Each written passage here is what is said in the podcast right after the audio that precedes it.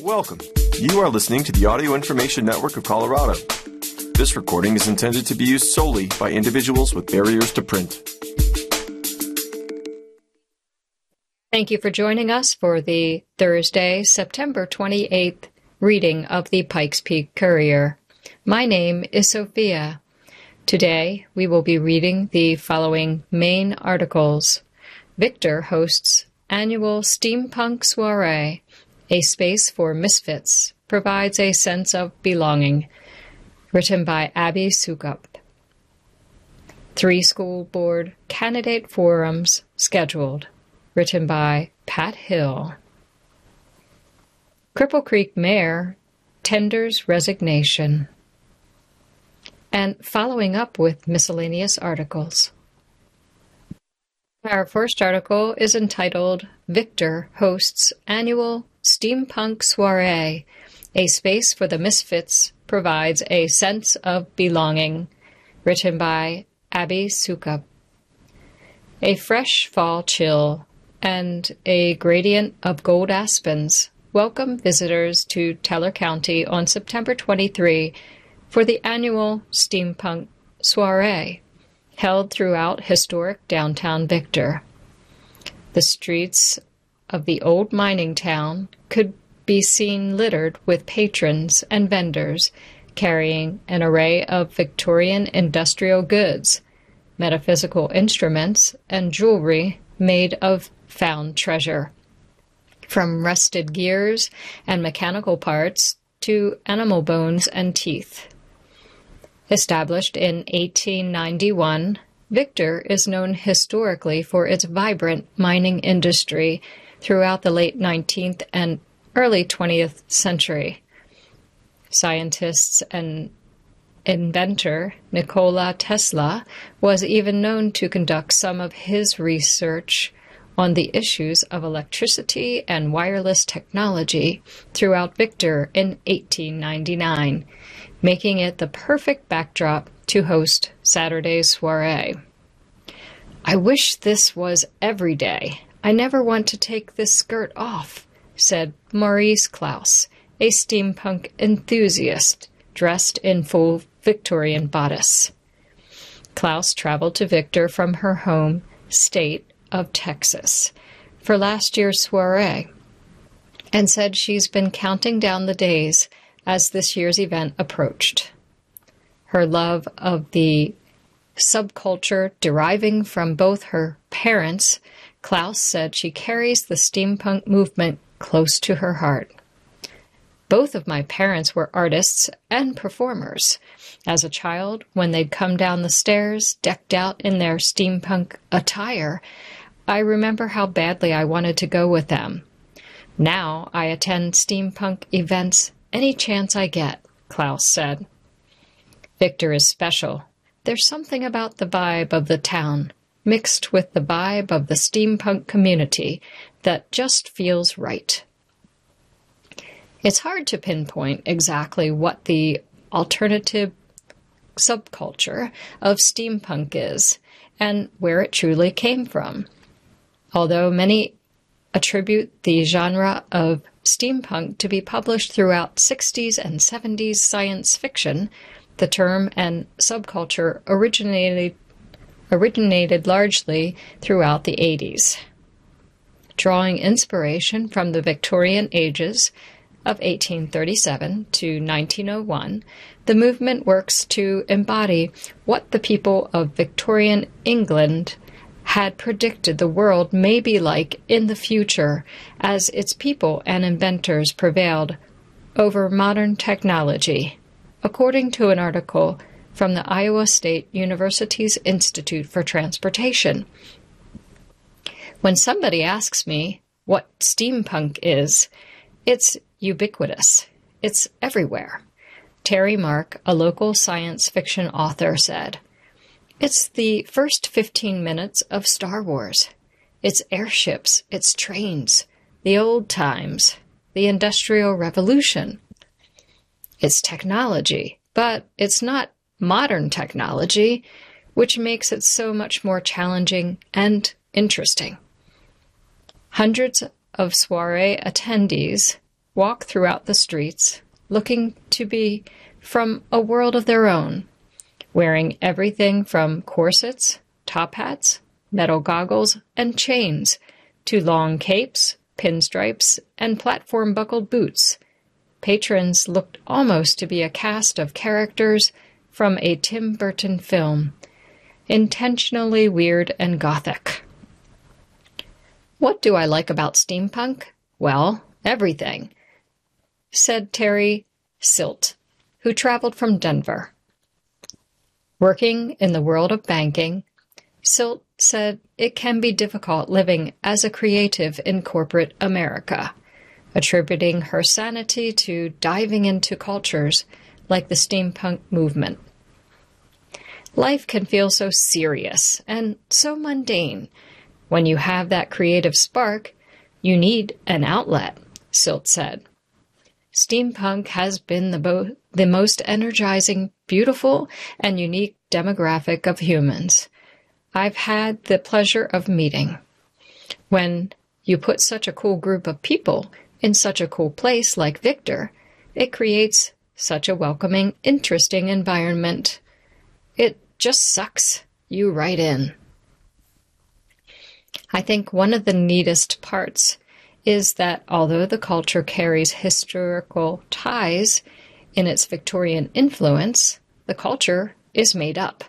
It's imaginative. You can really picture a world like this existing without it ever occurring in the first place. The heart of the steampunk community isn't the eclectic attire or the futuristic ideologies. It isn't even the imaginations of those behind the subculture, although intrinsically necessary to the cause. Through speaking with Saturday's attendees and vendors, the true heart of steampunk is a sense of belonging, a place for the outcasts, a home for the self proclaimed weirdos. We're all just a bunch of misfits, said Brandy Ritt, owner of Hive of Bees and member of the steampunk movement, said. It's a different kind of community because there's no judgment. You get to dress up and have fun. The next article is entitled Three School Board Candidate Forums Scheduled, written by Pat Hill. Three forums have been scheduled for candidates for the Woodland Park School Board two of them on October 9. The Greater Woodland Park Chamber of Commerce hosts the forum that will be attended by candidates Keegan Barkley, Seth Bryant, and Mike Knott.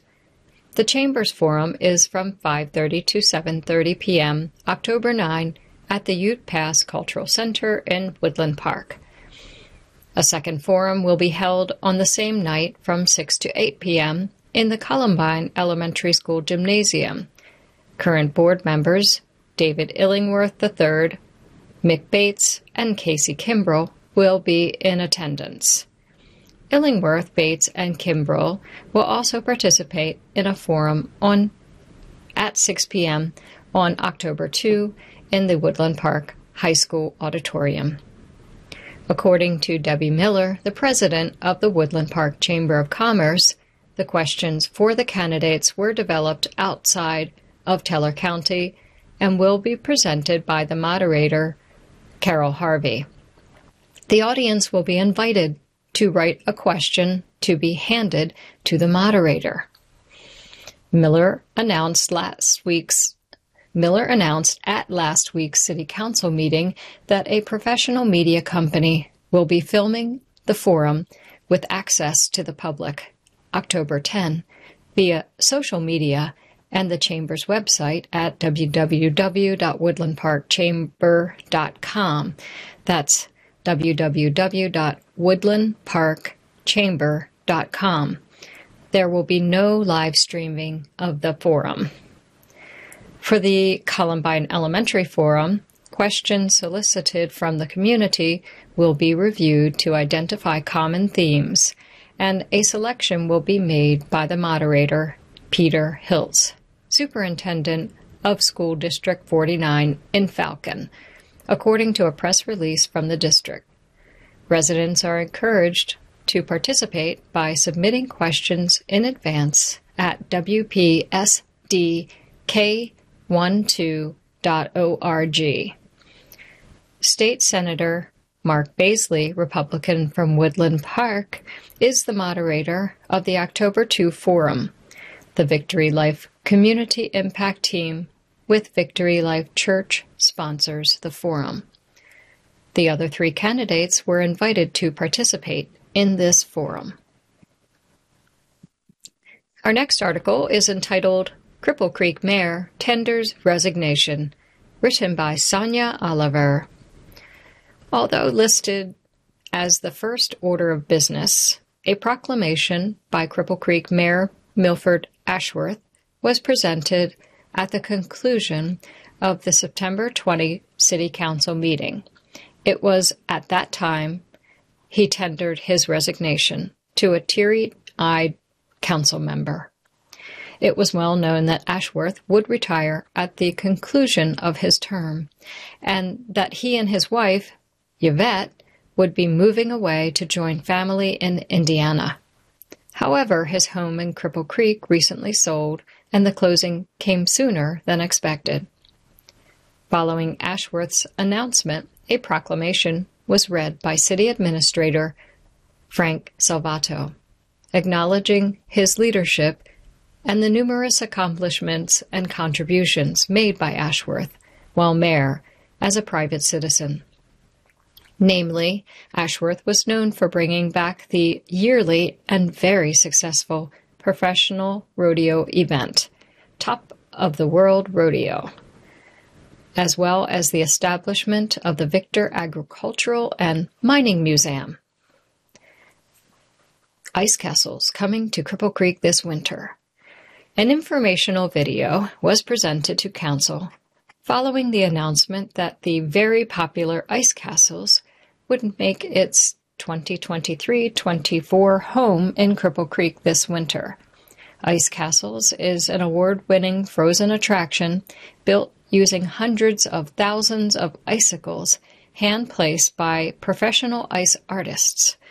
The artists create, carve, and construct elaborate castle-like ice sculptures and include breathtaking illuminated sculptures frozen thrones, ice carved tunnels, slides, fountains, and more. According to promoters, it takes a team of 15 to 20 artists approximately two months to construct the ice castles. They arrive in October to begin preparations. However, construction doesn't begin until there are consistent freezing days and nights. Once completed, ice castles needs 20 people to operate the attraction. The expected opening date will be between Christmas and New Year's. The ice structures need to be located on land close to a water source, and a location just outside of Cripple Creek has been selected. In order to construct the ice castles, they utilize an approximated 7 to 8 million gallons of water. However, Promoters are responsible for purchasing the water and include the local Association of Cripple Creek Casinos, who will pay for one quarter of the water expense. The location to be announced at the upcoming Town Hall meeting. Cripple Creek Town Hall meeting. A Town Hall meeting will be held at 6 p.m. on October 10 at the Butte Theater providing a forum for community members to ask questions of town hall leaders, of town leaders, as well as access to department heads. It will be an opportunity to get to know city staff and learn about plans for the city's future and learn about upcoming special events, other council business, action highlights. The approval of certification to property taxes, and outstanding water and sewer charges as of September 1, 2023. Annual practice allows by article and city ordinance for late charges to be assessed and the amount due to be collected in the manner as though they were part of county taxes. The article states in the event any user of the city's system neglects, fails, or refuses to pay the rates and charges for the use of said water and sewer systems, the rates and charges due therefrom shall be certified by the city clerk to the county treasurer and shall become a lien upon the real property so served by said water and sewer connection. Collection of the current outstanding water and sewer fees will increase the budget by $5,418.22. A second reading and public hearing was held to adopt the ordinance amendment to reduce the sales tax rate of retail marijuana and marijuana products from 18% down to 12%, and amending the occupational tax per transaction from $5 down to $1. The next article is entitled Moose Tramples Hiker in Teller County, prompting safety reminders from officials, written by Brooke Nevins. Colorado Parks and Wildlife officials are offering wildlife safety tips after a hiker was trampled by a moose in Teller County in September. Two hikers were walking their three dogs near the Crags Trail off Colorado 67, around three miles south of Divide, when they spotted a cow moose with her calf, officials said in a news release. The hikers attempted to go around the moose from a distance, but the cow continued to approach the group, CPW said. One of the dogs, which were reportedly on leash, began to bark, and the moose then trampled one of the hikers. This cow moose was exhibiting classic protective behavior of its calf, said Tim Kroening, CPW Area Wildlife Manager for the Pikes Peak region. Both hikers managed to run, but the cow moose pursued them down the trail before stopping, allowing them to reach their vehicles, CPW said. Officials said the hiker was evaluated for minor injuries at a nearby hospital. We know Colorado residents love their dogs, but understand that moose sees dogs as predators and react in defense of themselves and their young, Kroening said. Two other moose attacks on humans, both reported in Boulder County, have occurred in Colorado in 2023, and a similar incident occurred on Crags Trail in July 2022. Officials said the moose population has swelled from 2,250 in 2013 to an estimated 3,500 as more people recreate and move outside of the state's urban areas.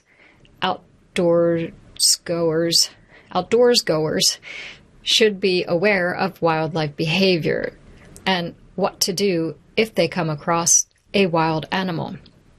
Dogs should be leashed, or better yet, kept at home, Kroening said. Kroening urged hikers to avoid thick willow habitat in riparian areas, our ecosystems near bodies of water, where moose often eat and rest. Calves are typically born in the weeks between the end of May and mid June and stay with their mother through the fall season and may be lying in high willow plants.